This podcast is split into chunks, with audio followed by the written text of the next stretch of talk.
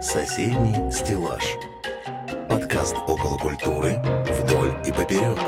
Всем привет! Это подкаст «Соседний стеллаж», подкаст библиотек Юга Москвы, в котором мы будем говорить обо всем, что заслуживает внимания москвичей и гостей нашего города. Куда сходить, если на балконе ты уже был? Что посмотреть, если дверка холодильника уже и так разболталась? О чем поговорить с друзьями в зуме? Все темы, которые мы будем обсуждать, так или иначе связаны с культурой и культурной жизнью столицы, литературой, музыкой, кино, сериалами и многим другим. И сегодня в студии, как всегда, Константин Беляков. И не как обычно в нашей студии на кухне, а удаленно сегодня с нами Екатерина Высочина, конечно же. Мы строго соблюдаем правила самоизоляции, ведь ситуация в нашей столице, к сожалению, все еще остается сложной, поэтому, друзья, мы напоминаем, оставайтесь дома, соблюдайте все меры предосторожности.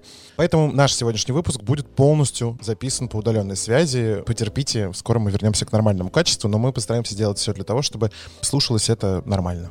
Да, звучит это все, конечно, немного грустно, но вся страна, несмотря на те невзгоды, которые мы сейчас переживаем, находится в приподнятом настроении, ведь близится один из самых важных праздников для россиян – 75-я годовщина Победы в Великой Отечественной войне. Войне, которая, без сомнения, затронула каждого из нас, каждую семью, каждый наш дом.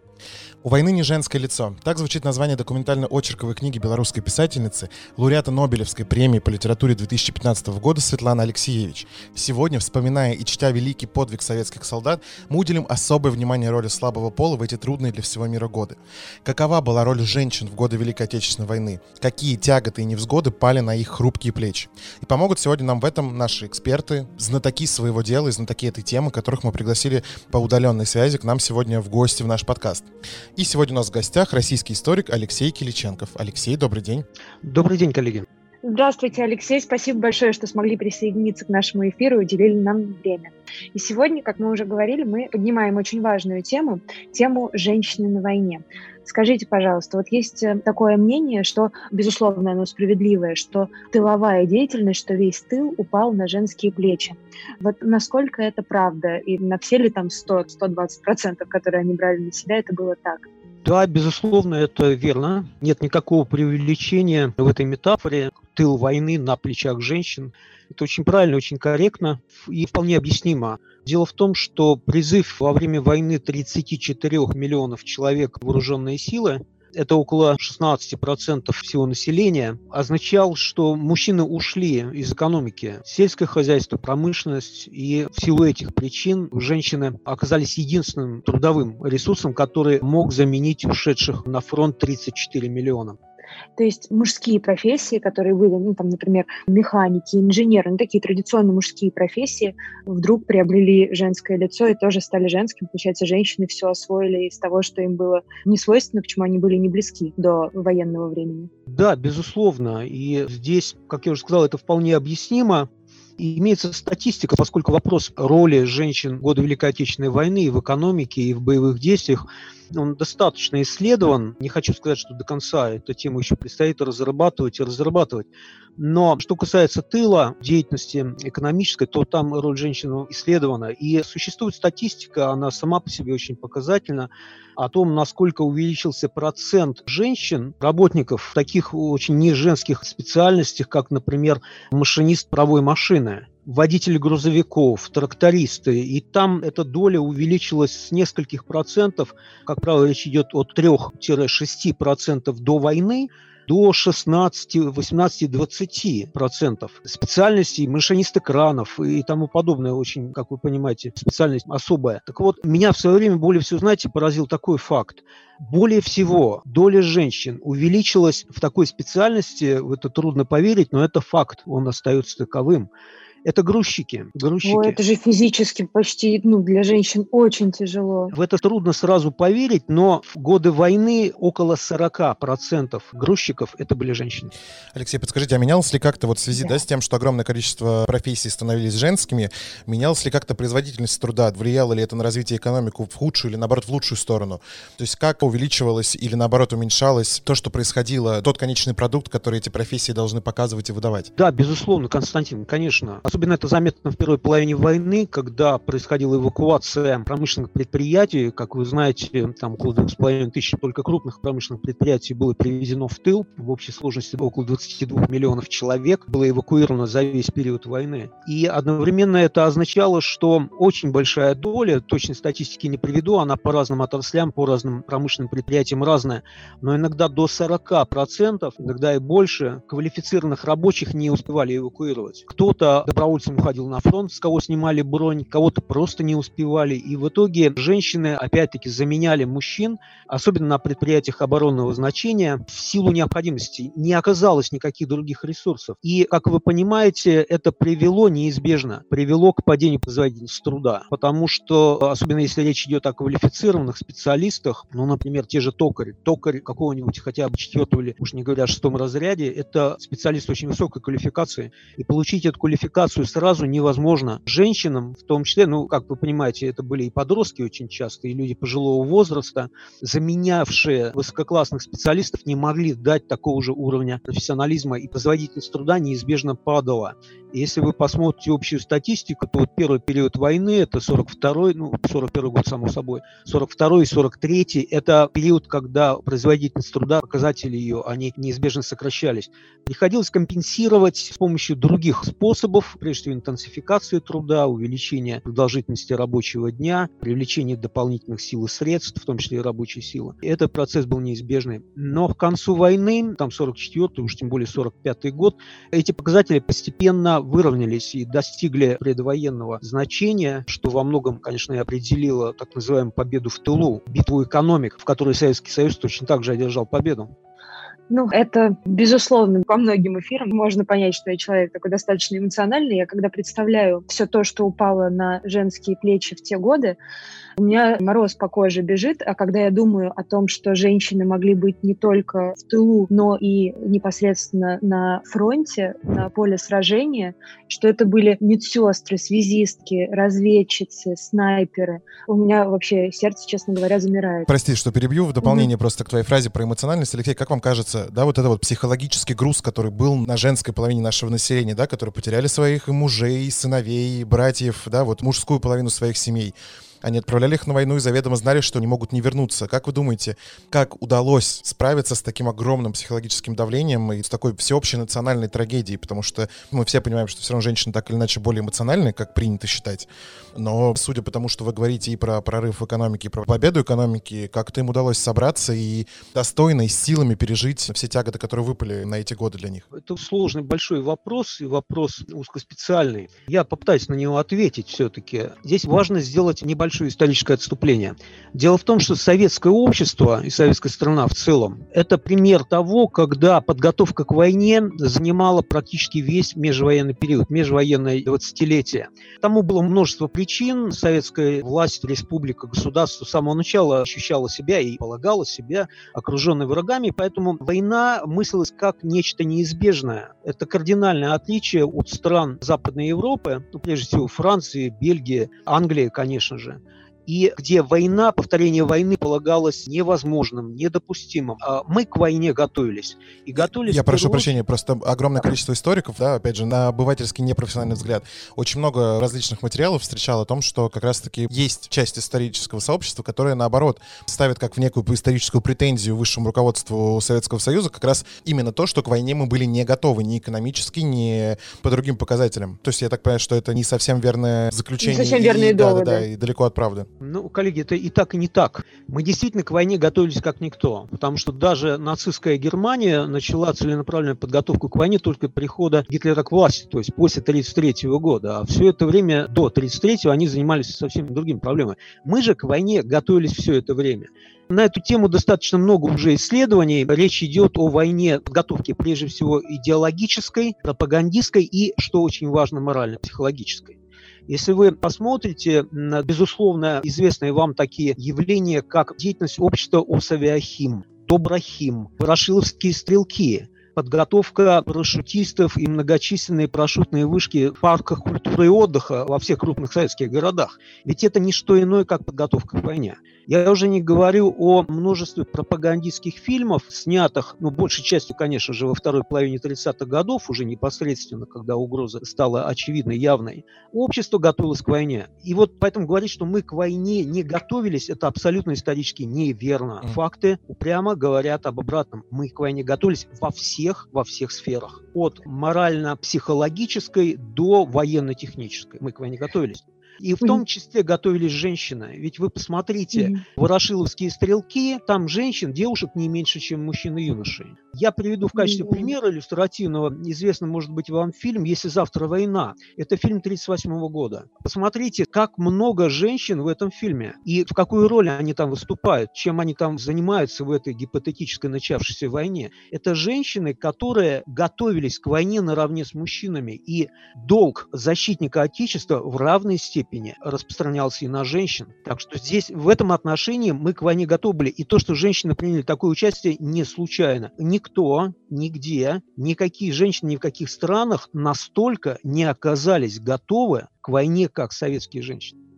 Да вот как раз говоря о том, какую роль женщина играла в войне, именно в военных действиях, какие роли женщины занимали привычные, да, которых было большинство, и, например, какие-то необычные случаи, да, известная история про женщин-снайперов. Расскажите немного об этом. Константин, не будет преувеличением сказать, что женщины готовились к выполнению, я не могу сказать, что всех тех функций, которые потом им случилось выполнять во время войны, но целый набор специальностей, прежде всего, конечно, это медицина. Да. Все, получившие медицинское образование, считались военнообязанными. И поэтому, когда война началась, то Советский Союз, одна из немногих, кстати, стран, участников войны, смог эту проблему решить сразу же, обеспечить фронт и тыл необходимым количеством медицинских работников. Хотя их все равно не хватало и приходилось готовить, но их было много. Женщины-летчицы, женщины-парашютистки, женщины-снайперы – это те специальности, которые осваивались еще во время войны. Но еще раз повторюсь, морально-психологическая готовность женщин, девушек, комсомолок в первую очередь, обеспечила приток добровольцев, в том числе и в первую очередь добровольцев, для выполнения всего другого набора военных специальностей, тех же там зенитчиц, саперов, связисток и все прочее. Это действительно был мобилизационный потенциал, подготовленный до войны, прежде всего в морально-психологическом отношении.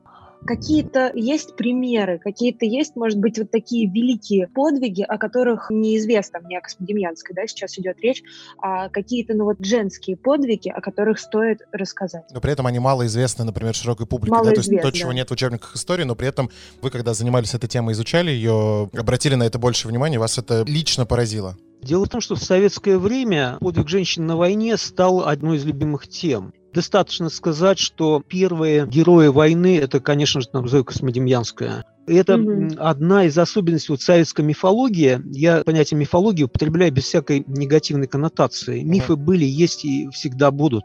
Они основа массового исторического знания. Это неизбежно. Это единственная доступная форма трансляции научного знания. Но кто знает о том, что помимо Зои Космодемьянской в той же самой группе была Вера Волошина, которая совершила точно такой же подвиг. Она точно так же погибла при таких же обстоятельствах. Ее ожидала такая же самая страшная смерть. И об этом стало известно гораздо гораздо позже. И вот это вот советская такая мифология, которая сама по себе была очень избирательна, когда брались отдельные примеры, безусловно, имевшие основание историческое, да, то есть это были реальные люди, реальные подвиги летчиц, танкистов. Как вы знаете, женщины воевали в роли танкистов. Снайперы, даже Людмила Павличенко, всем известная, санинструкторы и так далее. Но это был такой набор женщин, героинь, совершивших свои подвиги, и таким образом тема закрывалась. Считалось, что вот это та роль, которую женщины сыграли во время войны, и этого достаточно. Именно поэтому такая сложная судьба у известной повести документальной Светланы Алексеевич. Ведь посмотрите, она была полностью опубликована только с началом перестройки. До этого ее не публиковали. И вот, на мой взгляд, самое важное то, что мы могли бы сделать сейчас, это понять для себя, для начала, уж не говоря о том, чтобы исследовать, изучить и разобраться вот с той другой стороной войны, которая нам до сих пор известна в самой малой степени. Можно сказать, вообще неизвестна, если говорить о массовом историческом знании. Кто, например, знает, я могу вас спросить, коллеги Константин и Екатерина, вы знаете, что такое банно-прачечный батальон? Ну, можно предположить ну, из названия. можно только предположить, да, из названия. Да, вы можете вот. предположить, но вы наверняка не знаете. Легко догадаться, что там были женщины. Почти одни женщины. Вы знаете, какой самой большой проблемой с ней сталкивались служащие, а, они же, кстати, военнослужащие, да, в армии. Женщины, которые в этих батальонах служили. Знаете, какая проблема была? Нет, ну это очень интересно. Нехватка каких-то гигиенических средств, может? У них кожа с рук слезала. И сделать с этим было ничего невозможно. Получается, этот батальон, вот эти женщины, они стирали там одежду, какие-то Они необходимое стирали, белье для они солдат. стирали одежду, белье, они стирали перевязочные материалы для госпиталя, для санитарных батальонов, хотя в батальонах сами медсестры и санитарки этим занимались.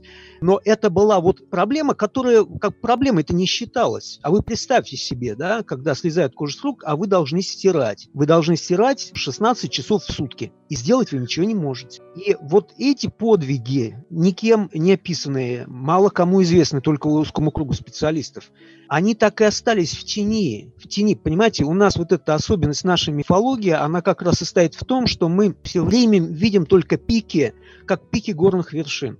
Подвиги, безусловно, подвиги, их никто не умаляет. Но никто не стремится увидеть, а что было за, что было оборотной стороной, что было обратной стороной этой горной вершины.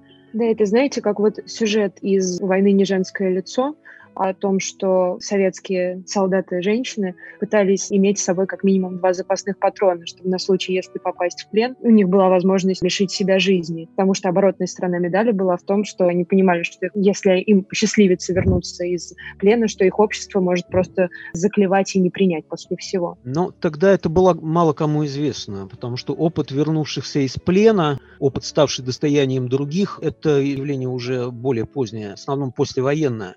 Известно было другое, что ждет попавших в плен, я имею в виду обращение с военнопленными, обращение с девушками, женщинами, что их ожидало в плену. Поэтому, конечно, можно понять тех, кто готов был на все, чтобы в плен не попасть, в том числе и покончить с собой. Мы к теме плена вернемся еще чуть попозже. Сейчас я хочу просто, не отходя от темы подвига, такой вопрос, который меня как мужчину, он э, волнует и интересует. Говоря о женском подвиге, правильно ли я понимаю, что, безусловно, женщины совершали подвиги, и мы сейчас об этом поговорили, но женщины не только их совершали, но еще и вдохновляли мужчин, и что роль женщин как раз вот, да, в романтизации войны и поддержании военного духа, она тоже была достаточно велика. Константин, ну вот об этом я бы говорил с большей осторожностью, потому что вот эта тема, она-то совершенно точно не изучена. Это расхожий штамп, клише, uh-huh. то, что женщина на фронте, женщина в бою, это, безусловно, вдохновляющий пример. Я не отрицаю, что это было. Я не отрицаю, что подвиг Зои Космодемьянской вдохновил десятки, сотни, может быть, даже тысячи молодых девушек с тем, чтобы пойти на фронт. Я ничего подобного не отрицаю и не могу. Но я хотел бы обратить внимание на другое. Мне в этом отношении, хотя эта историческая аналогия, она не столь очевидна и даже где-то уязвима, с научной точки зрения. Но вы же знаете судьбу батальона Марии Бочкаревой. Uh-huh. Это Первая мировая uh-huh. война, женский ударный батальон смерти. Yeah. Помните, для чего он создавался? Для того же самого, чтобы вдохновить солдат русской армии на исполнение своего долга, восстановить дисциплину, боеспособность войск. И к чему это привело, вы прекрасно знаете какова была реакция. Ну, если вы видели фильм, он не бесспорный, но он хотя бы эту тему ставит, проблему ставит, затрагивает. Поэтому появление женщин на фронте, особенно на передовой, ведь малоизвестный факт, хотя он не составляет никакого секрета, что женщина на передовой – это только Красная Армия. Женщины служили во всех армиях там в вермахте около двух с половиной сотен тысяч женщин, но они все были в тылу. Как и английские, и американские женщины точно так же. У американцев почему полмиллиона оказалось в вооруженных силах. Но на передовой были только советские женщины. И если этой темой заняться, вы найдете объяснение, почему даже Германия, остро испытывавшая недостаток в ресурсах, в призывном контингенте, почему даже немцы на это не пошли, чтобы отправить своих женщин на передовую. Они полагали, ну, если этой темой заняться, без труда найдете подтверждение, свидетельство, прежде всего в мемуарах участников войны, что солдаты и офицеры на передовой немецкие были против того, чтобы женщины появлялись на передовой в линии окопов и участвовали непосредственно в боевых действиях. Они как раз это считали деморализующим фактором. И хотя мы здесь находимся совсем на других позициях, достаточно сказать, что у нас вооруженных силах в Красной Армии по разной методике подсчета оказалось от 800 до миллиона с лишним женщин. Это те, кто был в Красной Армии, из них десятки тысяч были непосредственно передовой. Сан-инструкторы, стрелки, снайперы, саперы, ну и так далее. Да? Прежде всего, сан-инструкторы, конечно, самый большой такой контингент. Но вот наличие женщин на передовой – это фактор, который я буду осторожен. Тема очень, вы понимаете, сложная. Но это фактор, который имел многозначность. Он был многозначным. Это был не только пример вдохновляющий, это был не только пример там, зовущий за собой, это было, я не отрицаю еще раз, да, но нужно помнить то, что и была совсем другая сторона этого явления. Ну да, вот это двоякость, но тем не менее факт остается фактом, что девушки, женщины, они были на фронте, они были в окопах, на полях сражения, и тем не менее женщина всегда остается женщиной, как мне это кажется. И в любом случае сохранялись, наверное, какие-то, может быть, женские увлечения, какие-то вещи, которые позволяют даже в окопе женщине остаться женщиной. Может быть, какие-то детали военного туалета, какие-то специальные детали быта, которые они принесли с собой на фронт или которые появились находились в тылу в военное время. Можете нам немножечко рассказать про эту сторону жизни? Екатерина, ну об этом я знаю гораздо меньше, поскольку, mm-hmm. еще раз повторюсь, я не занимался этой темой специально. Я э, из того, что я знаю, из того, что читал, еще раз повторюсь, явление очень сложное, неоднозначное. Одна из первых проблем, с которой сталкивались сами женщины, оказавшись именно на фронте, на передовой в первую очередь, это проблема обмундирования. Дело в том, что в Красной Армии, несмотря на всю предвоенную подготовку, не была решена проблема обеспечения именно женского обмундирования, в первую очередь нижнего белья. Хотя обмундирование для женщин разрабатывалось, но когда столкнулись с необходимостью массового обеспечения, то выяснилось, что обмундирования или нет, или не хватает как минимум. Поэтому первое, с чем вынуждены были сталкиваться женщины, это с тем, чтобы самим себе шить белье из того, что им предлагали мужские комплекты обычного стандартного нательного солдатского белья. Это была проблема. Вторая проблема то, что, конечно же, это проблема гигиены, ухода ухода прежде всего за прической. Представьте себе такое, да? да, для девушки, для молодой женщины, а стричь косы, длинные волосы и тому подобное. Поэтому короткие прически становились необходимостью по вполне понятным причинам. И для женщины проблема гигиены, которая стоит перед любым солдатом, она оказывалась вдвойне сложнее в силу просто физиологических особенностей организма. И это был сложный вопрос, тяжелый, непростой, и его приходилось решать, поскольку централизованно он фактически не решался, приходилось решать самой. Что касается влияния женщин на атмосферу, скажем, на передовой, безусловно, женского внимания не хватало. Безусловно, не хватало самой возможности хотя бы посмотреть, пообщаться с женщиной, девушкой. Это значило очень много, безусловно. Для солдата это просто согревало душу. Это элементарно. Это известно, у Алексеевича это очень хорошо описано.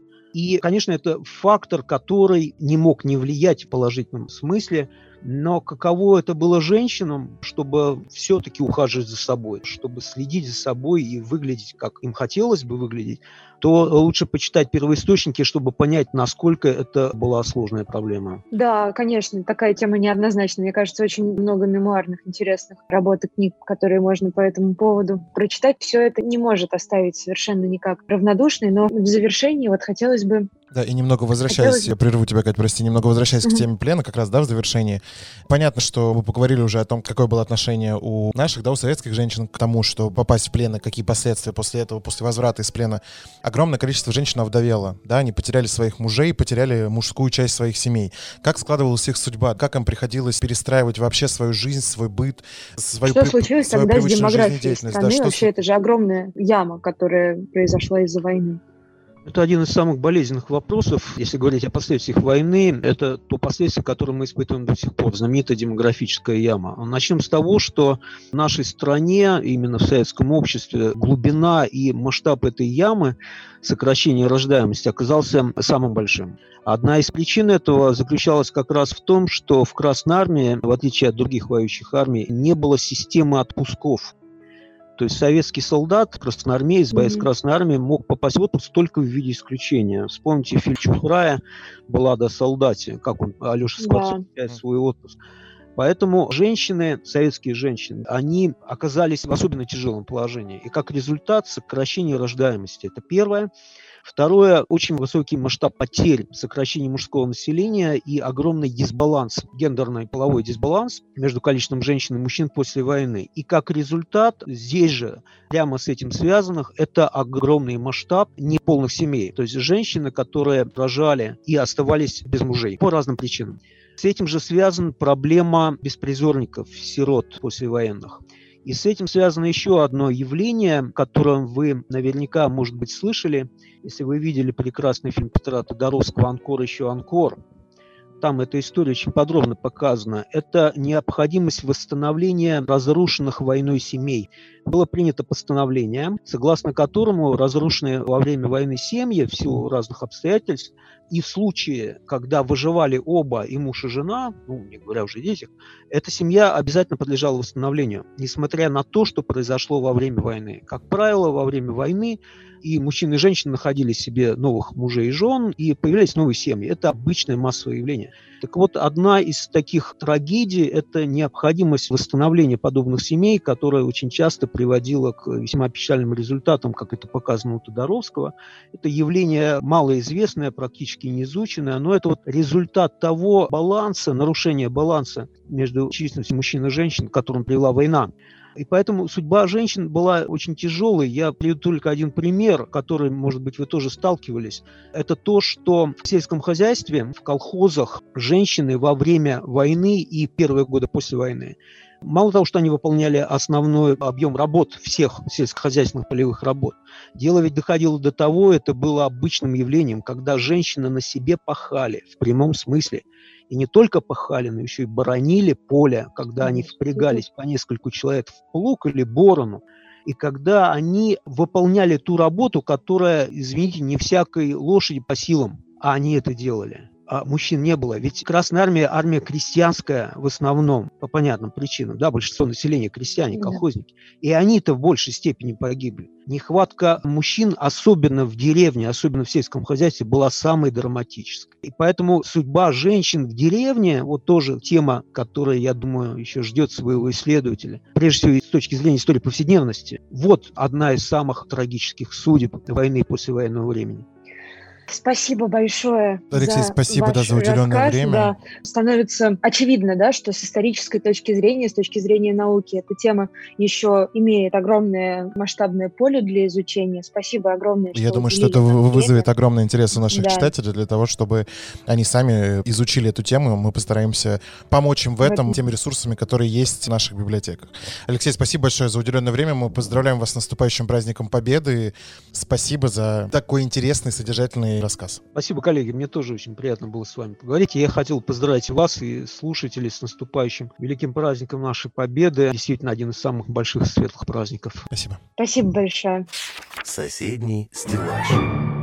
Как хорошо, что запись подкаста удаленно и дистанционно позволяет нам все равно приглашать в нашу студию виртуальную таких интересных спикеров и гостей. И тема, которую мы сегодня обсуждаем, она настолько широка, что, я думаю, безусловно, мы не сможем уместить все в один выпуск, в один подкаст. И ну да, после разговора с историком абсолютно прав. В очередной раз подтверждается то, что поле да, для исследования этой темы, исторические реалии, которые происходили, еще не изучены в той степени, что еще настолько много неизвестной никому информации, настолько много печальных фактов, которые война еще от нас скрывает и, может быть, скроет навсегда, но тем не менее огромное пространство, огромный исторический пласт, который еще требует огромного внимания к себе. Мы прежде чем перейдем к развитию той темы, которую мы сегодня обсуждаем, хочется напомнить вам, уважаемые слушатели, что вам необходимо дослушать наш сегодняшний выпуск до конца для того, чтобы принять участие в розыгрыше билетов в парк Патриот, который будет действительно, когда он откроется, когда все ограничительные меры пропадут,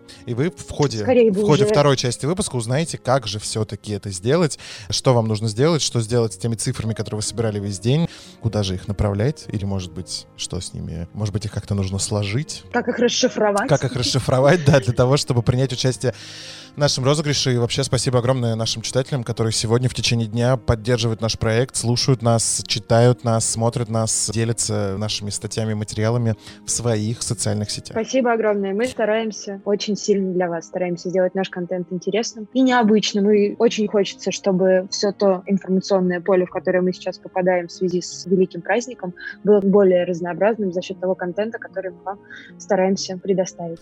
Катя, как раз возвращаясь к нашей теме и продолжая ее, для меня всегда было такой загадкой и учитывая современную повестку, мне кажется, это очень интересная тема. Это последствия как раз-таки тех ролей, которые выполняли женщины в годы Великой Отечественной войны на дальнейшее развитие женского общества. Мы с тобой с точки частенько... зрения истории, да, мы уже немножечко об этом поговорили, но с точки зрения социологии, с точки зрения там юридического права, с точки зрения психологии в том числе, кодекса, да, с точки зрения развития общества. Да, конечно. И сегодня нам посчастливилось пригласить в нашу студию Марину Волынкину, руководителя и создателя информационного агентства Global Woman Media, члена Совета Евразийского женского форума, доктора юридических наук. Здравствуйте, Марина Владимировна. Здравствуйте, коллеги. Марина Владимировна, мы уже поговорили в первой части нашего эфира об исторических составляющих роли женщины в годы Великой Отечественной войны. И с вами хотели немного поговорить о том, какие последствия имела вот эта женская роль в годы Великой Отечественной войны на дальнейшее развитие женского общества в нашей стране и вообще в целом. И наш первый вопрос как раз именно об этом. То, какую роль женщины исполняли в годы Великой Отечественной войне, как оно повлияло в дальнейшем на развитие социального статуса женщины в Советском Союзе и дальше да, в нашей стране, в России? Спасибо вам за вопрос. На самом деле, накануне 75-летия победы, Великой победы нашей страны над фашизмом, очень приятно, что мы вспоминаем тех людей, которые добыли победу, и разделять женщин и мужчин в данной ситуации, мне кажется, ну, просто невозможно, потому что если мужчины стояли, были на фронте и воевали с оружием в руках, то для того, чтобы это оружие было у них, для того, чтобы они были одеты, сыты, чтобы они были спокойны за свои семьи, то, конечно, требовалось участие женщин, которые были не только в качестве медицинских сестер и работников, которые не только были рабочими и колхозницами, они в одном лице по существу выполняли роль и женщины, и мужчины, потому что на их плечи легла тяжелое бремя. Бремя вырастить детей, помочь своим мужьям, родителям, детям на фронте и при этом сохранить внутреннюю целостность, сохранить душу, то есть не... Не, не растерять, да, не, сохранить не в себе, сохранить в себе, в общем, да, все, все то, ради чего мужчинам следовало вернуться с фронта и все то, ради чего они хотели снова попасть домой и спасти, защитить свою страну. Безусловно, спасибо за то, что вы снова подняли эту тему. Да, мы уже говорили об этом с нашим экспертом. И, конечно, то, что упало на плечи женщины, это огромный труд, который они смогли поднять. И, конечно, произошла какая-то определенная деформация. И то, что дальше произошло с женским обществом, то, какой социальный статус получила женщина, он, конечно, не мог остаться прежним, каким он был до войны. Так вот, вот все-таки... Можно как, поподробнее, да. Продолжая Катин вопрос, как, да, вот обстоятельства войны, они все-таки замедлили или, наоборот, катализировали развитие процесса эмансипации женщин в советском обществе? Ну, если говорить об эмансипации как о равноправии, потому что эмансипацию можно по-разному расшифровывать угу. этот термин. И с точки зрения психологии, и с точки зрения педагогики, и с точки зрения права, я все-таки полагаю, что мы сейчас говорим о гендерном равенстве, да, о равноправии мужчины и женщины. И, конечно, и в общественной, и в трудовой, и в семейной жизни на мой взгляд, конечно же, война внесла очень серьезную лепту в установление этого равноправия, потому что, как я уже сказала, на женщину, на женскую долю выпало совершенно невероятное бремя, бремя ответственности и за семью, и за детей, и за фронт, и за победу, и за работу. То есть она действительно выполняла, она, когда нужно, впрягалась вместо лошади в лук, когда нужно, она по 20 часов работала у станка, и при этом она понимала, что ей нужно еще вырастить детей, потому что без детей нет будущего у страны. И, конечно, женщинам приходилось очень и очень нелегко. Это не значит, что мужчинам было проще. Нет. Я поэтому говорю, что это было невероятное испытание. Испытание на мужество, на стойкость духа, когда человек должен был сохранить внутри себя любовь, любовь к жизни, любовь к близким, который должен был написать письмо обязательно на фронт для того, чтобы поддержать своих мужей, отцов и в то же время взвалить на себя совершенно невероятную ношу по поддержанию того производства, которое было необходимо во время войны для того, чтобы мы выиграли. Это было четыре нескончаемых года ужаса, страха, боли, трагедии. И все это нужно было внутри пережить конечно, в этот момент женщина приобретает все качества и характеристики и мужские, и женские в одном лице. То есть закалка, которую получили наши бабушки, наши прабабушки во время войны, она, конечно же, мне кажется, отразилась дальше на формировании женского характера. На воспитании вот женщин вот, в семьях. То, что сейчас называется русская женщина, что она волевая, что она гордая, что она, как говорится, и в горящую избу, и коня на скаку, и совсем справится. Это заложено, и это в очередной очередной раз доказалось годами войны, которые наши женщины с гордостью пережили, да, и помогли мужчинам на фронте вернуться домой, вернуться в страну, где не все разрушено и не все потеряно. Ну, как раз продолжая тему последствий, которые оказала Великая Отечественная война на развитие женского общества, и немножко переносясь в современность сейчас. Марина Владимировна, на ваш взгляд, в современном мире роль женщины в обороне, в защите Родины, да, вот в таких столпах безопасности нашей страны, насколько она сейчас актуальна или наоборот она очень мало? Мало?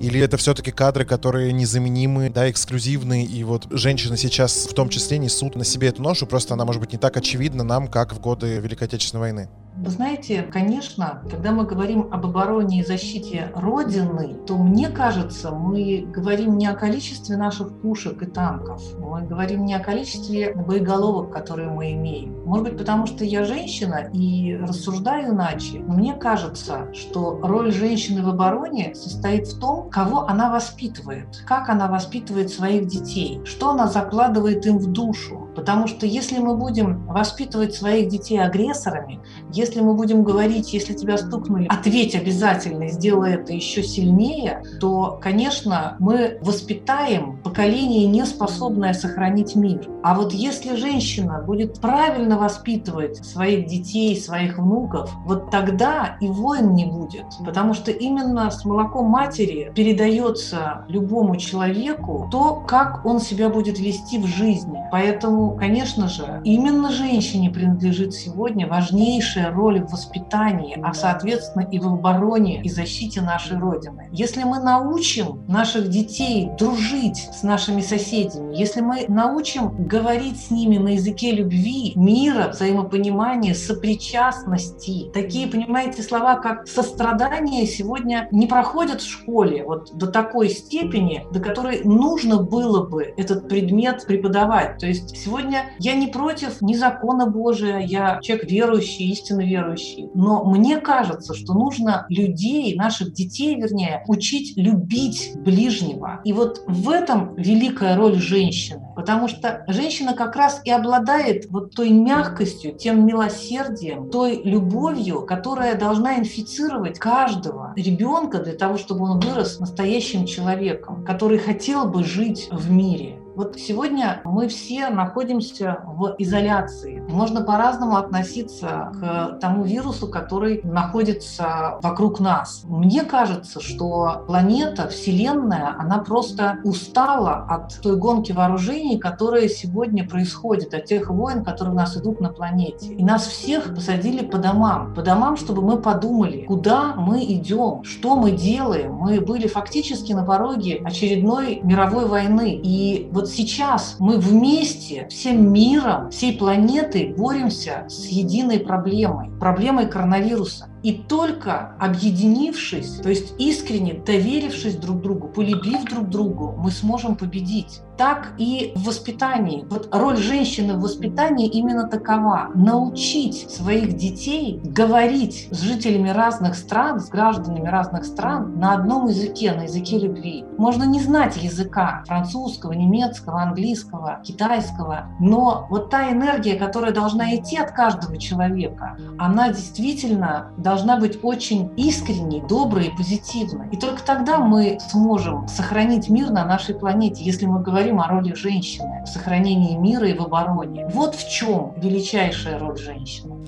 Это невероятно Да, прям пронзительно Я и правильно. сидела и, и улыбалась. Мне вот очень хочется, чтобы вы поздравили наших слушателей, наших читателей, наших подписчиков с праздником, потому что те слова, которые вы сказали, это действительно очень важно. Что может быть более ценным вообще на этой планете, чем мир и любовь? Если есть, мне кажется, два вот этих компонента, то тогда жизнь будет продолжаться, и жизнь будет иметь смысл. А с наступлением праздника, такого важного для нашей страны, для всего мира, не побоюсь этого сказать, вот те ценности, про которые вы говорили, это и есть основа. И если у вас есть возможность, возможность, пожелайте, пожалуйста, нашим читателям что-то такое же вот искреннее, теплое на будущее. Ну, конечно, я как женщина, как многодетная мама, как бабушка, как педагог от всего сердца желаю нашей планете мира, мира в душе, в сердце. Наша задача сегодня сделать так, чтобы вот то расстояние между нашим умом и нашим сердцем, которое не такое уж и большое, максимально сократилось. Чтобы мы не только умом принимали решения, а чтобы мы принимали решения, соединяя свое сердце, то есть свою душу с теми знаниями, которыми мы сегодня владеем. И, конечно, я от всего сердца желаю еще раз всем мира и добра. Сегодня мы выпустили книгу. Я позволю себе еще две минуты вашего внимания. Да, конечно. Мы выпустили книгу, которая называется «Письма на фронт». Эту книгу мы решили издать после того, как провели конкурс на нашем портале «Одаренные дети». Портал «Одаренные дети» был создан пять лет назад как наш социальный проект для того, чтобы мы могли поддерживать ребят со всех регионов нашей страны. Мы регулярно проводим конкурсы, все это бесплатно, все это социальная наша миссия, поэтому наша задача просто помочь ребятам найти себя и почувствовать, что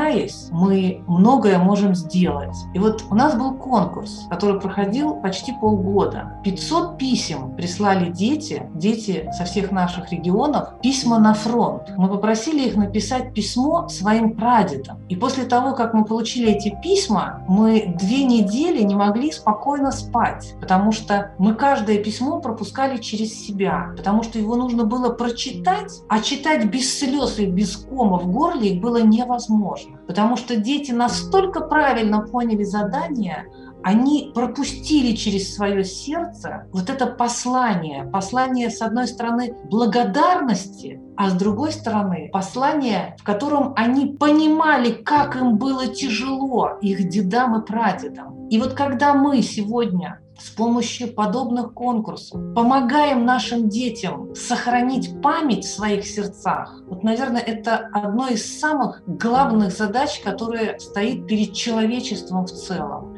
Потому что после того, как мы собрали лучшие письма, мы решили их перевести, и книга вышла на двух языках, а потом я обратилась к своим подругам в Америку, в Германию, в Бельгию, в Турцию с просьбой, чтобы они прочитали эти письма и дали мне обратную связь. И мы опубликовали эти отзывы, потому что то, что написала Гюльдан Тюктен из Турции, которая создала большую женскую двадцатку, Кэрол Кинси, женщина, у которой 2 миллиона аудитории в США, Джой Николь, женщина, которая ежемесячно публикуется в журнале Forbes, Анна Вольф, которая живет в Германии, Барбара Дитрих, которая главный редактор дипломатического журнала, когда они дали обратную связь, они сказали, у нашего мира есть будущее, потому что российские дети, они уникальные. Они не просто послали письма в будущее, они, с одной стороны, писали письма в прошлое, но по существу, я не оговорилась, они написали письма в будущее, потому что они показали всему миру, что они помнят любят, ценят то мирное небо, которое было добыто нашими героями, советскими солдатами и солдатками. И поэтому я еще раз и еще раз от всего сердца поздравляю всех с тем, что мы живем под мирным небом. Желаю, чтобы никогда в мире не было войн. И всем рекомендую почитать нашу книгу. Она на нашем портале выложена в PDF-файле. Читайте ее вслух в семьях. Читайте, чтобы нас слышали те люди, которые подарили нам жизнь. Марина Владимировна, спасибо вам огромное за такие теплые, правильные, нужные слова в преддверии 9 мая. Я думаю, что наши читатели с огромным удовольствием будут слушать сегодняшний выпуск и разговор с вами в том числе. А по поводу книги, это, во-первых, невероятно интересно, и я думаю, что мы прикрепим ссылку на эту книгу для того, чтобы наши читатели смогли с ней познакомиться. И если она выйдет когда-нибудь в физическом э, экземпляре, то... Она вышла. Вышла? Она физически вышла, и мы с удовольствием вам подарим, я через Полину Данилову нашу выпускницу обязательно передам вам. Мы были бы мы... счастливы, чтобы она была в фонде в нашей библиотеке. эту книгу, да. Спасибо да, вам было, огромное. Это было огромной ценностью для фонда. Угу. Марина Владимировна, мы со своей стороны тоже поздравляем вас с 9 мая, с наступающим праздником. Желаем вам действительно мира и во всем мире, как бы банально это ни звучало, и в сердце, и в семье, и в гармонии с собой, и гармонии с этим миром, чтобы все у всех у нас и у вас было хорошо, спокойно и только приносило нам радость, счастье и стремление вперед, и никак не войны и конфликты. Спасибо вам огромное за уделенное время. Спасибо, что нашли возможность прийти к нам в эфир. Всего вам самого-самого доброго. Вы прям как лучик света пролились в наш эфир и заставили улыбаться, надеюсь, не только меня, но и наших слушателей. Спасибо. Благодарю вас. Всего хорошего. До свидания. Дорогие наши слушатели, дорогие наши читатели, дорогие наши подписчики, в общем, все-все-все, кто слушает этот выпуск и вообще слушает наш подкаст.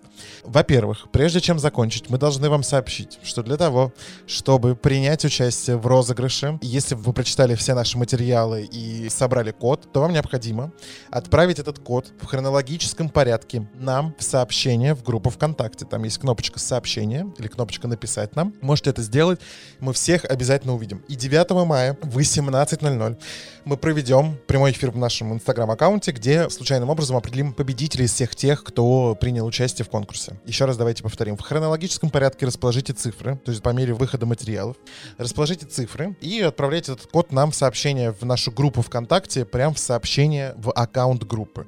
Отправляете, мы вас подтверждаем, что все принято, все хорошо, и ждите прямого эфира, который состоится в 18.00 9 мая в нашем аккаунте в Инстаграме. Ссылочки всем обязательно приложим, дорогие друзья. И важная составляющая этого кода — это последняя цифра. Цифра это 4.